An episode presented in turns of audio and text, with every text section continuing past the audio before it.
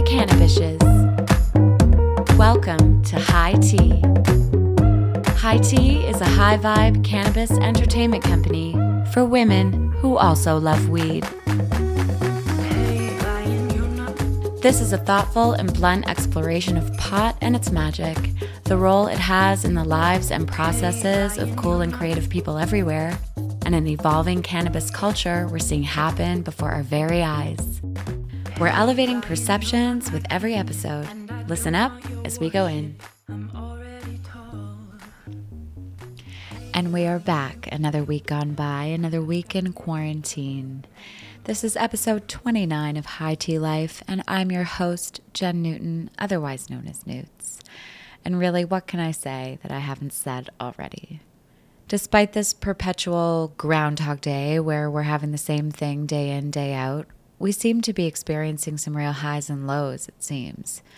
A collective sort of vacillation between extremes, sometimes between days and hours, surprising ourselves, I think. It's a time when the universal lesson seems to be saying, balance the fucking extremes, find the middle, somehow. Anyhow?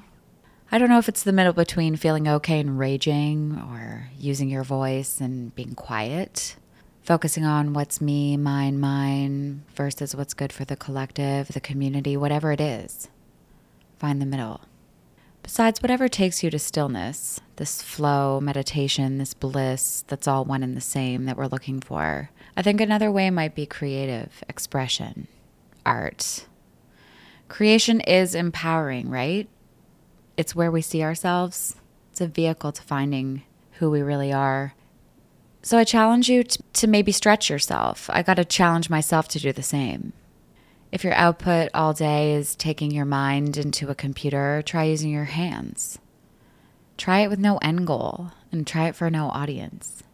It's in the creative, messy moments that we experience ourselves uncover new things and maybe find new ways to sustain and, and build going forward. makes us feel proud and it makes us empowered and ready to ride the wave in front of us straight into our new reality. My guest this week knows this much better than I. Having found equilibrium and balance in between highs and lows, you and I, my friend, will never know. He is the original weed crusader. He went from winning the world's first Olympic gold medal in snowboarding ever to spending the night in jail. My real first memory of weed in the collective mainstream. Out of all of it, his story, those ups and downs, those highs and lows, he's found himself right in the middle. And out of it, built a golden opportunity for his own path. Listen up as we sesh with Ross Rebagliati. This is High Tea Life. Hey, Ryan, not-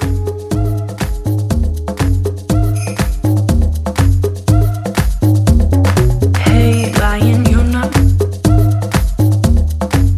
there he is. How are you? I'm good. I'm just trying to flip this uh, video around. Oh, there it is. Got it. yes back in the den. I was at, I was just about to ask you if you were rolling up with me, but I see that we are. I got the uh, grow tent behind me. Ooh, show us. Hi, babies. I feel like they're actually looking a little bit sprightlier than last time. I transplanted them this morning. Oh, yeah? Yeah, they're looking a little better. It's actually an amazing vantage point. All I see is your Amsterdam ashtray. well, I just I'm gonna keep that close by. Did you mind if I eat this? Eat it. What is it? It's kind of an omelet. It's got a couple of eggs, peppers, onion, broccoli, cheese. That sounds amazing. Some prosciutto.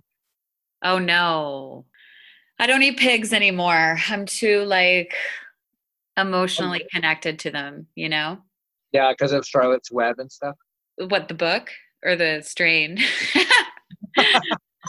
uh, no, you know what? Like, I remember reading that pigs have the emotional capacity of a four and a half year old. And at the time, my nephew was four. And I, he was my best friend. Well, he still is, but like, even at that point, I was so connected to him that I just, at that moment it clicked to me that like they got it, they understand. Yeah. And like yeah. they they were they wonder what happened to their mom and like stuff like that. Sorry while you're eating. But pigs are intelligent. they're right. And then mm-hmm. I've read that our DNA is like 98% a match to theirs or something like that, which is why their meat is most addicted to uh, addictive. And I just like I stopped eating them. I barely eat meat. I put some prosciutto in here, sort of like salt. I mean, nothing tastes like that. Let's be real like a seasoning. I got you. but it's not really the main part of the meal, that's for sure. Yeah. Here's one piece. Oh well, bless him. Thank you. You're grateful. you you definitely seem like you like live with intent or intention and gratitude and all of well, that. This morning I went I tried to wake up early because I've been in a weird schedule lately, but I tried to wake up early and go for a bike ride this morning. Went for like a 30 35k ride, and um, we live out in the countryside, so no cars, no people, and uh, yeah, it was my first ride of the year, so I was pretty pumped to get that out of the way. But uh, keeping busy right now, um, I mean, at any point in my life, I've always tried to to do that because I've always been in a state of isolation. You know, well, not always, but starting off in like the early 90s when I went to Europe to start racing you know, no cell phones, no internet, no phones in Europe at the time. Just walk down the street to the mailbox or mail, what's it, the post office to make a phone call. You know, there was lots of days where, you know, lots of weeks and months where I was in Europe by myself, no contact to the outside world. And then, of course, after Nagano, things got a little hectic for me as well after that, and kind of kept me in in a state of isolation even after I got back from uh, the World Cup tour. So it was uh, not a big change in my lifestyle, you know, for us to be in self isolation right now. I guess it's so it's so interesting you say that because your name. I mean, you were like I said to you when we met, you, your story and your name was one of my first mainstream cultural moments of like weed in our narrative. And your name stuck in our minds and never left. And our parents remember you, and our grandparents remember you, right? And remember your brand and your story, and or at least have crafted their own idea of you which is probably what you mean when you say you were in isolation. Like, I mean, okay, so we can walk back to Nagano in 98 or whatever and and and and talk about that story because you went from the ultimate high to what, you know, talk about ultimate high to like ultimate low. Like you won an Olympic gold and then you were in jail. is that what you mean by isolation? yeah.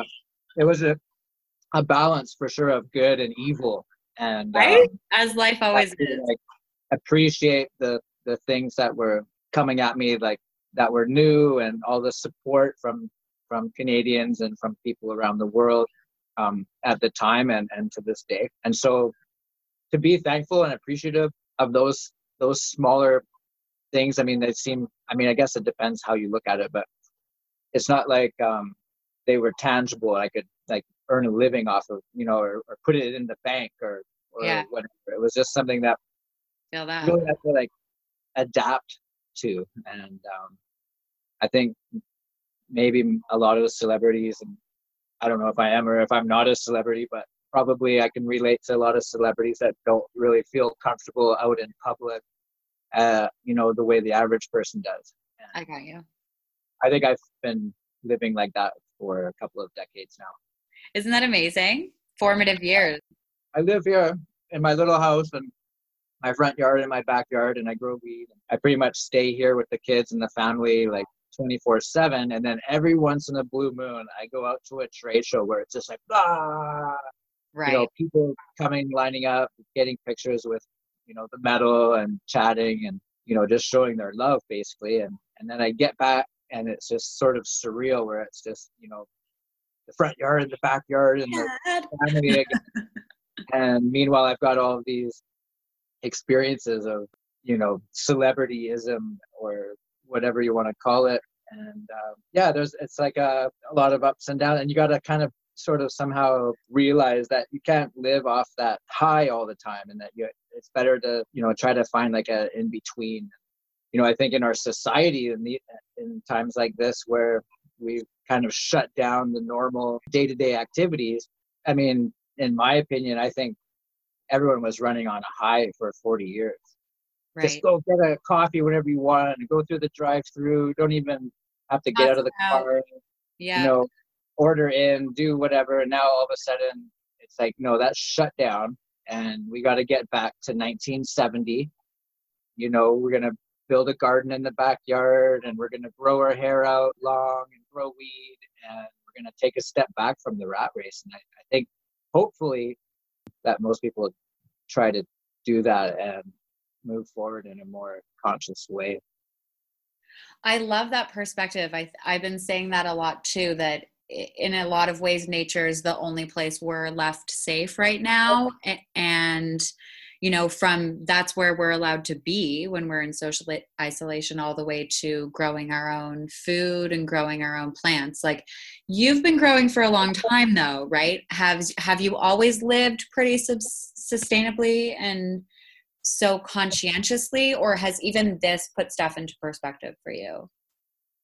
Well i guess i i've always been conscious of it um, what my carbon footprint is and you know when i was racing i was flying around a lot. Back in the in the 90s we didn't really know too much about our carbon footprints at the time but um, i guess i was more cooking for myself than most people were at that time and to this day, like I cook most of the, a lot of the meals, you know, at home, and you know, my wife does tons of tons of work too, and I, you know, I try to pitch in here, you know, and there wherever I can. But you know, I think when you make your own food, you have a better appreciation for what you know you're actually eating and how your body responds to it, how you sleep, how your daily routine plays out based on what you're eating and what you're doing during the day, and it's all boils down to like a solid foundation like psychologically so that when there are some downs you can sort of mitigate them and when there are some highs you you realize that okay you're not gonna that's not gonna that's not real forever that's just for now. And to try to always maintain that even keel. And i think you know being on the world cup tour and for example i would do 20 races a year and i would win one race. So for other 19 races i had to figure out okay how can i do better? What, was it going to take to make up that extra time? And and so you know being successful is also about you know realizing the mistakes that you've made and how you can do better and go take another run down the course no matter how bad things get just see if we can you know shave a little bit of time off and, and i think in reality in real life that's what i've always strived to do and you know i, I understand things don't happen overnight and i didn't win the Olympics overnight. It took me 1987 to 1998. Took me 10 years of really giving her. And same goes for anything else. I mean, if you want to accomplish something in your life, it's going to take 10 years to build it and to to realize you know the ultimate your ultimate goal. People are so used to like, oh, I want coffee now. I'm gonna go get it. I have a goal and I want to achieve it by next week. It's like you're setting yourself up for an impossible you know future unsustainable instant gratification is like instant wah, wah. It's so interesting you say that. I was going to say you've got such a grounded and insightful perspective for somebody who was living a life like of such thrills. But then when you say it like that about you know how to temper the wins versus the losses it really made me realize that like probably that's the foundation. What yeah. up rocco do you remember me hey hi jen Hi. how you doing guess what i'm doing a little phone call right now and daddy's gonna roll up a little yeah we're gonna roll up together look at mine oh nice golden so why don't you go and hang upstairs with Mom? Okay? Thanks, Rocco. He's I love you too. I mean, honestly, kids. I mean, they seem like they're driving everyone nuts, but at the same time, I, I bet you're so grateful just for family and to have Yeah. everyone safe and to have the distraction of like seeing the world through the eyes of little kids right now. It's so they're so innocent and they have no idea what. Well, I mean, they kind of know what's going on a little bit, but uh, yeah, Right. nice to have that sort of innocence. They don't need to know too much. They're very um empathetic. They can feel their way through a lot of things, right? So Yeah. I yeah, think like we're pretty open with the whole COVID situation. Like we listen to the news and we watch the news on TV at night. And okay. We talk about it, and I think instead of being like brief about it and just touching on it, and then we've kind of gone a little bit more into it where we're a little bit desensitized to it, so it's not as shocking you Mhm. know, to to talk about it or even to joke about it. Like we've actually been joking about a lot of weird things just because we're stressed out. We're trying Yeah. to like coping. make light of it. So there's quite a few like hilarious things about being stuck at home. Like uh, there's there's a, a joke floating around and the, the doctor is like, okay, you got symptoms and you you know you got to go home and quarantine uh, with your wife and kids for the next 14 days and and um, that's plan A. And plan B is, and then the guys just out there, plan B. Plan B is, give me that. So I saw one that was like, for $3,500, we'll come and pick you up in full haz- hazmat suits and take you to your girlfriend's house for 14 days. So I mean, we're fortunate. We've our relationship's uh, going on ten years, and we've got kids. You know, we've been living like this already for that time, and so it's not like all of a sudden we're stuck at home together, and um, that's helping. and as I think what's also helping is what you just said is you've sort of figured out how to live amongst i guess like the ups and downs and the hills and sort of ride the waves of things and and realize that we find that happy medium that fine balance in between right Yeah, not easy thing to do. well it's just amazing that it took like i mean uh, the average person really doesn't get that lesson the way an elite athlete a professional athlete a- an olympic athlete might do you know we don't Yeah. we don't get snacked with humility even as often Right. Yeah, you plan things out and so that you're successful at everything you do and in your day to day life. Whereas as an athlete, you're pitting yourself against hundred of the fastest guys in the world, and I would win maybe one race a year and go to 20 races around the world. To put it in perspective, that doesn't sound too bad, but I I knew some guys that never made the top 10 in 10 years, let alone you know make the podium a bunch of times and win one race a year. So, and they were the t- when those guys that, that never would you know really ever win a race in their career, whenever they would break the top 10, that was like winning a race to them. Like they almost mm-hmm. like they could really appreciate you know that 10th place where I would come seventh or sixth place like friggin' 12 times a year and try to break into that number one bracket, just shave off that extra bit of time. So for some people, they were happy with 10th, and, and for others, you know, we weren't happy really unless we were in the top five.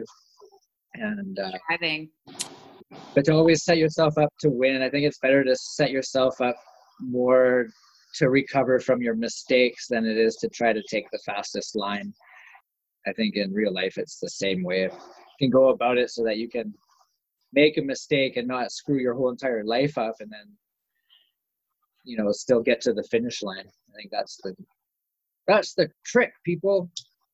Well, it's like a balance of resiliency and risk, right? Because I was going to say, like, the average person can set themselves up to never experience such a loss because we don't take such a risk. Our highs aren't as high, so our lows aren't as low. Yeah. I mean, Maybe. I don't know. what to say. Absolutely. I mean, there were so many risks that I was taking besides you know, flying down the mountain fast. Like I wasn't going to university, for example. Right. Uh, I didn't have a plan B. yeah. Yeah. you know, I definitely wasn't ready for the aftermath of, of Nagano and, and my career. Uh, and so th- th- those were a couple of things that in retrospect, you know, you could look at it where if you don't know what you're getting into, it's almost better. But then Right. Would you have done it? it would have been nice to come out of the whole career also with a MBA or something like that. But uh, you know, I could just hire an MBA. That's I was gonna say. There's a lot of MBAs who don't have a heart, soul, or a story right now, and it sounds like I mean I believe the universe puts us where we need to be for whatever reason, right? And to get us to where we need to go. And clearly that's happening with you. Like you took your love for cannabis into building a brand.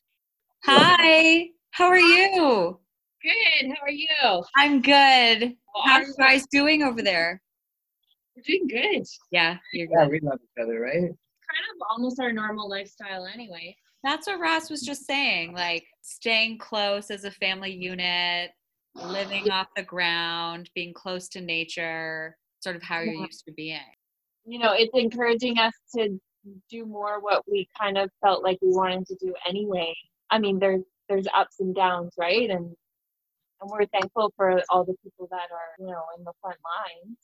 For us, we it's so far so good. So Good. I'm, and I think you're right. We never sort of know the things that are going to shove us into change and reality, but here we are and if you can adapt and be resilient right right now, then you're you're winning, right? That's the lesson. yeah, and we don't really have a choice.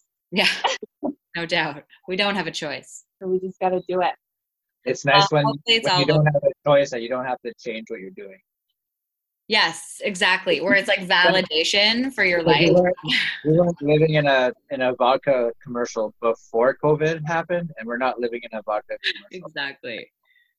I think that's probably what people are realizing is how can they live a sustainable life the same with or without COVID, with or without having to stay at home. Hopefully, people can figure out that because I think the less vices that you need, the less things that you need to go out and do and and be a part of, the better the planet is. Consuming.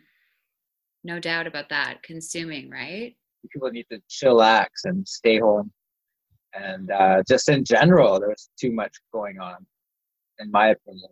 Yeah, we were at a we were at a stress point, it seemed like, right? Yeah. Where it was a tipping point, something had to give. Totally.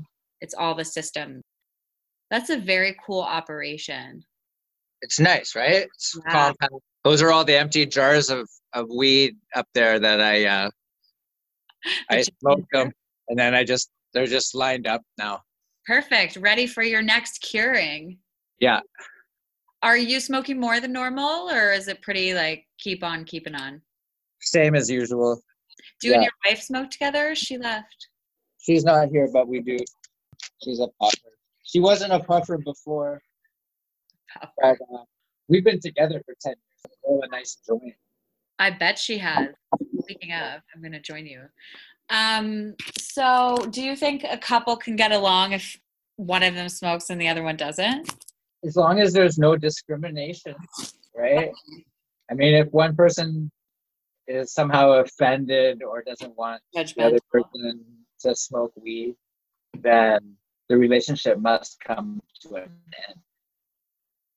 Ain't it true? I mean, it just has to end. 'Cause You can never, if someone's like that about weed, they're never going to change their mind. You're right, and never accept. Um, okay, so let's talk a little bit more about sort of the stigma and discrimination. How did the athlete and sports community respond or, you know, get behind you then versus now in terms of the weed use? Like, were you shunned back then in the 90s? I got both. I got everything, right? There were parts of the industry that were relying, like the, we had just gone through the Olympics, right? And snowboarding was trying to have like this better image and not as streety and and gangster as as what snowboarding was. So You came Olympics, along. the Olympics was going to you know help fix all that up, right? And so here I come along, test positive for for the weed, which is exactly what everybody already thought anyway was that snowboarders uh, smoke a lot of weed. So it was a perfect storm to kind of keep snowboarding in that bad boy bracket. You know, snowboarding took off and everything, but I don't know. It was pretty wild. Weed wasn't actually on the banned substance list back then, was it? Or it No. wasn't? It wasn't, Right. So we thought it was. which is why they stripped your medal at first. They messed up. So what happened was leading up to the Olympics, we had to join the new World Cup tour that was going to give us the points. And on that tour, weed was on the banned list of substances, and THC was on the list of substances for the World Cup tour. So we assumed it was also on the list of banned substances for the Olympics, and we went into the Olympics thinking that it was. So nobody was smoking weed or anything like that uh, leading up to the Olympics. So you weren't smoking in Nagano, like you didn't like score. No, Japan's always been like, and Asia. We never because we would go to Japan every year, right, to race. It was probably my tenth time to Japan to race over the years, and Asia is just some places you just don't want to mess with, right? So, I was gonna say. and weed isn't like addictive where you have to have it. It was never a big deal. Like if we could get it, we we would anywhere else. It wasn't like we had to have it. And anyways, it was kind of for me it was just the healthier choice. Like I wasn't a big drinker. I turned into a little bit of a drinker over my, over my life, but I wasn't a big drinker on tour. And so weed was kind of like what I did to chill at the end of the day and to sleep, to fight uh, jet lag and stuff like that. What happened in Nagano though was that even though I wasn't smoking weed going into Nagano, I was still hanging around my buddies at, in Whistler and going to dinner parties and other parties. Uh, you know, like a friend of mine and a bunch of other guys passed away in an avalanche, and so I was at a couple of those parties where there was a lot of all kinds of consumption going on. Of course. And like how old were you? You were Twenty in six. your twenties. Yeah, a guy in your twenties. and I wasn't smoking weed or anything, knowing that I was probably going to get tested at some point going into the Olympics. And sure enough, I had three drug tests going into the Olympics, which I didn't hear anything about or back from. And when I tested positive after winning the, the race, Do you think it was a scam? I don't know. I don't know, but after I they they released my three drug test results that I did before I went after this all happened, and I was testing positive for weed in all of them, which I had no idea. I was also highly ranked in the world at the time coming into it, and you know my gut feeling tells me that they just screwed up and that they didn't really they they probably didn't realize themselves that weed wasn't on the list of banned substances for the sport of snowboarding because it was the first year that snowboarding was at the Olympics. It was on the list for other sports like Oh. and freestyle skiing and stuff because they say it added creativity. I was gonna say synchronized swimming. You don't want gosh for that, but it does. It adds creativity and like an Yeah. elegance and flow, which is why I'm assuming, even though I'm sure you don't condone it, a lot of snowboarders like it, I love it for that. right? The moment. It's great. It's, it helped you get more dialed into what you're doing. And I'm not saying like somebody who doesn't smoke weed is all of a sudden going to realize the benefits that way right at, at off the bat. But for somebody that was smoking weed for over a decade, that was all of a sudden at the top of his game or her game, then yeah, you can put the two together and really enjoy breaking up the monotony of the thousand training days in a row. I, I deeply engage with the moment, like the thing right in front of me with weed. Do you know what I mean? And if it's something that has flow or music, but like dancing or like a yoga, a moving meditation, riding a bike. I'm assuming snowboarding, even though I was always pretty useless at that shit. I'm way more present with it somehow. I feel like otherwise I have like. Yeah, and it's good for just being in the moment and appreciating the color of the sky or whatever, you know, like just yeah, right then in that, that second, right? And not, you know, try to be part of the landscape more and not really just driving past it all the time. Exactly. Part of the nature and the the realization that we are it. That's I'm always like I'm like a four year old out there like touching plants and talking to animals, you know.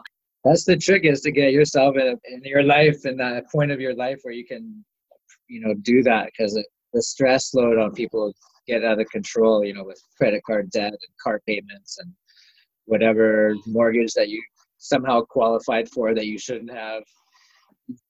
Not being able to breathe or or see colors anymore.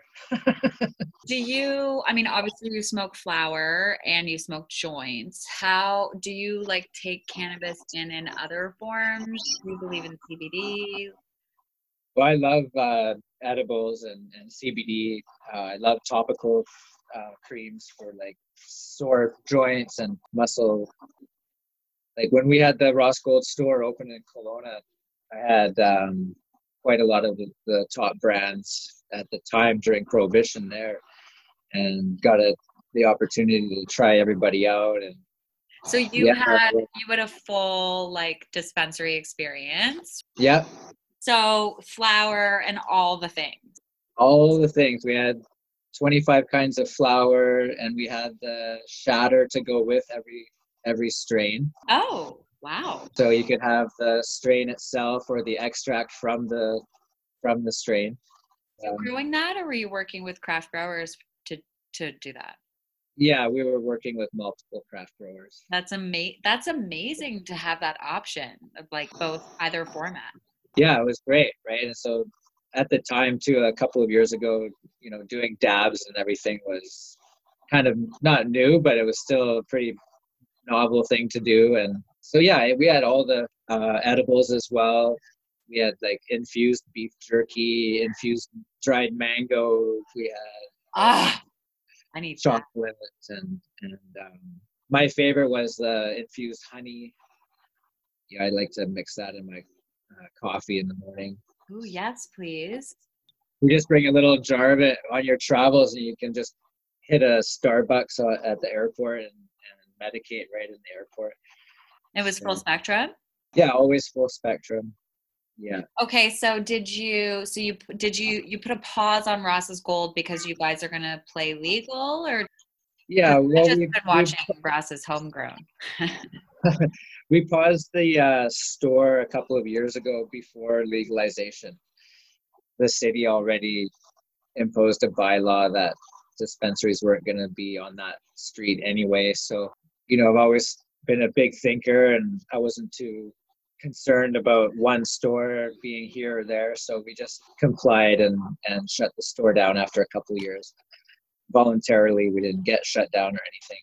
That was probably, yeah, I guess two, three years ago now, and we're looking at uh, full legalization and, and um, dispensaries and all kinds of new regulations with regard to craft grows being allowed to have their products be directed to specific dispensaries. So that's all of a sudden way more interesting to me. About craft and and being able to go to a dispensary. And seven years ago when they came out with the regs i said i wanted to do that and then they all they did was come up with the LP license, which I didn't want to be an LP. You know, I wanted to always the brand and wanted to be the the coffee shop like like Amsterdam and have the the cannabis available there at the coffee shop and make it a the social thing that it is. In the meantime, we've just been sort of building the brand and playing it out and what we expected to happen kind of eventually you know the uh, the people kind of spoke and what is important to the consumers is quality and you know that the the people growing the cannabis care about it and that these new companies that got involved in in cannabis show respect to why they were there in the first place, and that was because of the, the hard work that the guerrilla growers and the activists and the people that put their necks on the line having stores open during prohibition plowed that road for them. No doubt. And you know to not allow the growers in more easily right away i think created a divide in the industry for a number of years and um, made it pretty much impossible unless you were hugely capitalized. And but what's we're finding out now is no matter how much money you have you you can't make people like your brand. So we're finding a lot more people reaching out right now actually because they're realizing that they're the producers they're not the brands and that they need brands that people care about and want to be able to move their product. And so now, because of pitfalls along the way, and sure, we would have loved to have been involved already, but because of karma, maybe we were finally able to literally cherry pick, you know, the best of the best and and partner up, you know, from the beginning and come out with a solid presence. We're hoping for 2022. That's our target is to be back in action by by then, but like I said before, it doesn't doesn't happen overnight. Well, I think it's divine timing always, especially when you're dealing with growing anything. Um, but I think what nature teaches us is often to respect the process and just, you know, respect timing and have patience. I truly believe that that divide that you talk about is wider than ever. I think it does have a ton to do with the fact that the brands that have been sort of maybe emerging in the legal space don't have heart and soul or real community, but also that, like you're saying, the quality isn't there. And whether or not that's because they all kind of started from the same seeds or the fact that they haven't enabled a platform for craft growers to really step forward and and be celebrated in the way that we as consumers are built to enjoy. I mean, it was designed for a medical field, like originally seven years ago when Harper came out with the regulations for LPs and not so much for a recreational reality that we have now. Now we we're going to see the craft growers take over because they're not allowed to sell medically, and it kind of keeps everybody in their lane, right? What were you just saying? I have no idea. I can't. not remember. Well, oh yeah, that the industry was built for medical, not recreational. And so now you can have the, the craft growers supplying the dispensaries, which are also for recreational purposes. I mean, it's kind of a joke the way they've designated it that way because it's still medicinal, even if it comes out of a dispensary. It doesn't make make it less medical. There's no such thing as recreational cannabis. Right. I, I truly believe that. It's completely right. it's a wellness tool. Yeah, it's that's what I've always said, right? It is what it is. It's good for you whether you use it because you like it or because you don't it's still good for you anyway yeah it's just a sh- it's shit ton of fun if you're doing it right too. That's just the that's the stigma. That's it the takes issue. a while to to learn like yourself right? To figure out how much weed you can smoke. Exactly. And what kind of weed you like and even i mean i've start i've realized i respond to certain terpenes and not to other terpenes which is why when we're talking about craft growers i get so interested because and I say this every episode, but the more that I learn about the endocannabinoid system, I learn that we're built to discover that every single one of us is different, like a thumbprint. And that thumbprint kind of matches up to the f- certain flowers. And we're supposed to be trying different things. We're supposed to hear about a watermelon or a this or a that and want to try it. Yeah. That's what the craft growers allow for is like, what's the new bloom? Right. Yeah crossbreeding and, and genetics. So I don't want the packaged like same shit every time. I don't want that. Yeah, that's and that's the the trick to doing genetics properly and to have a brand where you have multiple growers potentially growing the same genetics. You can actually get it down to the point where you're sending out cell culture to producers and everybody's plants in the whole country will have the same branches. And so as long as you're everyone's using the same technique and the same gear because it will boil down to them being part of the same program, just like Tim Hortons or UPS. It's the same truck, right? Everywhere you go. And Hmm. um, Hmm. that's the part of it that hasn't really happened yet. That's the Well, 3.0. That's the next evolution of the next. Yeah, as being able to come out with the same PK and BC as they're growing in Nova Scotia. I got you. Otherwise, being able to produce enough of it out of one place. So that's how a craft grower scales up. I, well, a craft grower can have multiple craft licenses, so they can scale up that way. Um, a brand can license their brand to as many craft licenses as as they want to, or that there would be a demand for. So And speaking of golds, like that's the gold standard really is is building a brand that consumers trust enough that it can actually act as a platform that presents different things and new things to trial and discover and the consumers trust that the brand stamp of quality is is trusted enough right which is what you had probably with your dispensary ultimately at the end of the day right well, people did, you know, feel like if it was there, that it was probably good. And so a lot of seniors came in with questions and people that you wouldn't necessarily expect, uh, you know, felt comfortable in the setting that we, we gave them. You know, we spent a lot of money actually on the store itself and designing the store.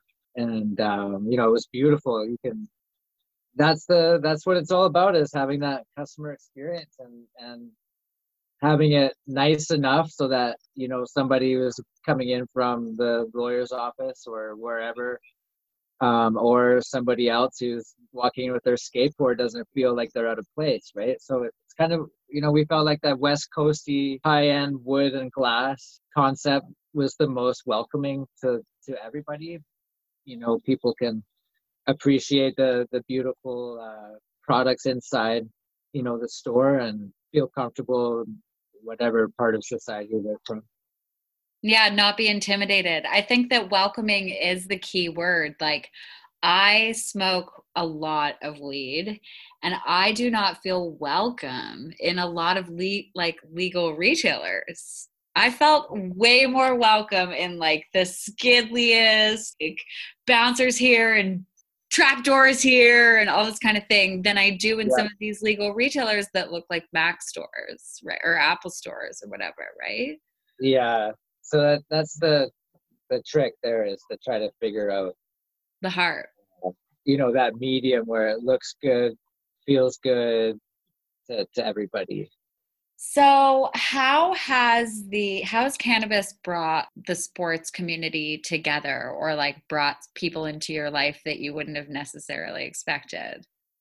well, i think it's brought a lot of people out of the closet out of the weed closet you know Is there uh, another term for that? Because I use that term too, and then I'm like, is that the term? yeah i guess it is I, i've had you know several olympic swimmers and other athletes and people that you wouldn't expect you know confide in me that they smoke weed. I think it's kind of justifies what athletes have always thought anyways was that it's a healthier choice you know at, at the end of the day as far as choosing different recreational substances and that it's also beneficial to your your working out and your training regimen. So really it's like uh one of the best things in in the world for for an athlete because of those reasons and, and many more.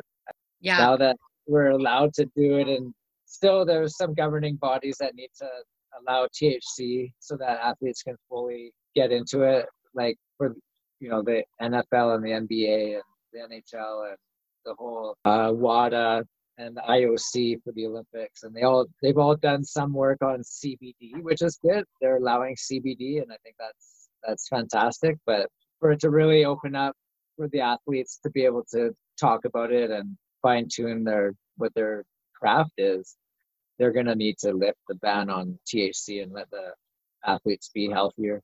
full spectrum, right? Full spectrum wellness. Full spectrum wellness and get off the painkillers and all the things that are addictive that no, no, no.